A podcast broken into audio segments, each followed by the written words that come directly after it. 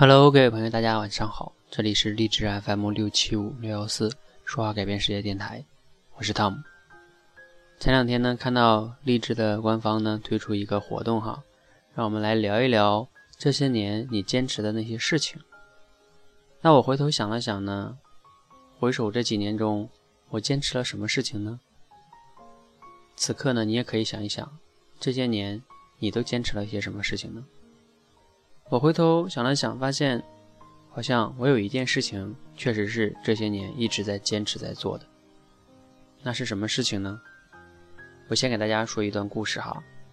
我是二零一一年七月份毕业的，然后呢，毕业之后呢，就去到了这个油田工作哈。在油田里上班呢，我觉得实在是一种痛苦。我觉得我就坚持不下去，无法在那种特别痛苦的安稳的环境里边那么的混日子哈。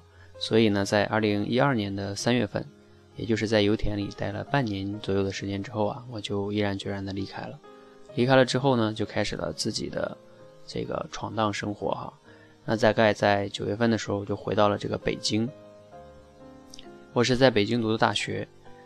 那其实从油田出来之后呢，我大学学的是石油工程这个专业哈。我一旦不再去做油田的时候呢，我发现我并没有什么其他的优势了。那我可以去做些什么呢？那我自己应该去坚持做些什么呢？我发现我可以去做，我大学时候就做过一些的，就是这个去做销售吧。那个时候呢，我就去做了销售。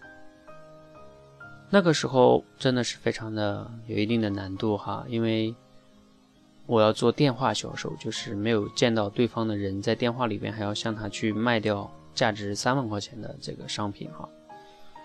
那我自己做销售的话呢，呃，一路坚持过来，后来做的还是比较好的哈。那为什么我说，那有的人可能说了，难道你就是一直在坚持做销售吗？这些年其实不是的哈。我想说的是，其实这些年呢。我一直在坚持的做的事情呢，应该是这样一件事情，是什么事情呢？就是坚持通过说话去分享一些我认为有价值的东西也好，观点也好，产品也好，是这样的一件事情，就是通过说话去分享一些有价值的东西。那有的人可能会说了，你做销售怎么能叫有价值的东西呢？那不就是在卖东西吗？其实呢，卖东西只是一个结果。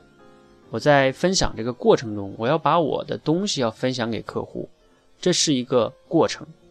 就像我每次去选择我要销售的产品的时候，我都会选择我认可的产品，也就是说，这个产品要先认可我自己是认可的，然后我才去向我的客户去卖给他们。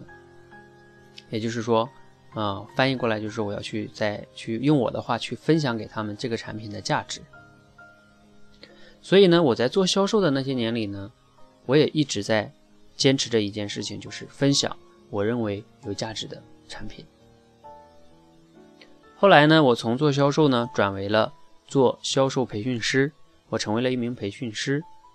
那我成为培训师呢，我想我感觉呢，我同样还是在坚持做着同样的一件事情，是什么事情呢？我要坚持的去给我的学生去分享一些。我认可的、有价值的销售的一些观点和思路，让他们真正的获得成长。然后呢，我又做了很多年的这个一两年的培训师之后呢，呃，偶然的机会呢，我就有一个朋友呢，他在做这个励志电台，然后呢，我就去注册了一个励志电台。我最开始做的是一个电台的节目呢，叫一种销售类的分享。我就想啊，把这个。一些我认可的销售类的这个观点呀，或者思想啊，也能通过励志电台这样一个更大的平台去分享给更多的人。然后呢，我就做了我的第一个电台，叫幸福销售人。啊，如果你也可以去搜一下哈。我做了在那个上面做了应该有一两百期的节目之后呢，偶然间呢，我又开始想到做现在这个电台，就是帮助呢更多的人去提升他们的说话的能力。所以呢，我在。二零一四年的十一月份呢，注册了这个“说话改变世界”这个电台。那我当时为什么要做这个电台呢？因为我当时发现啊，咱们中国这个社会呢，有好多人他的口才其实是非常非常不太好的哈。然后呢，中国也并没有人去帮他们去练。所以呢，我发现我自己一路是怎么样把口才练好的呢？并且我做销售以及做销售培训的过程中，我真正的知道口才应该是怎么练出来的。所以呢，我想通过说话改变世界这个平台，第一个方面呢，去分享一些我过去就是真正的走过来，并且真正的帮助了我，然后怎么样去把口才给练好这样的一套方法论。然后呢，就是不用出门就能在家里边，其实就是用励志电台哈，就是可以把这个口才就练好的这样一套方法论。我希望把这一套非常非常有价值的这套方法论分享给更多的人。所以呢，这个是我当时注册这个说话改变世界的电台的一个原因。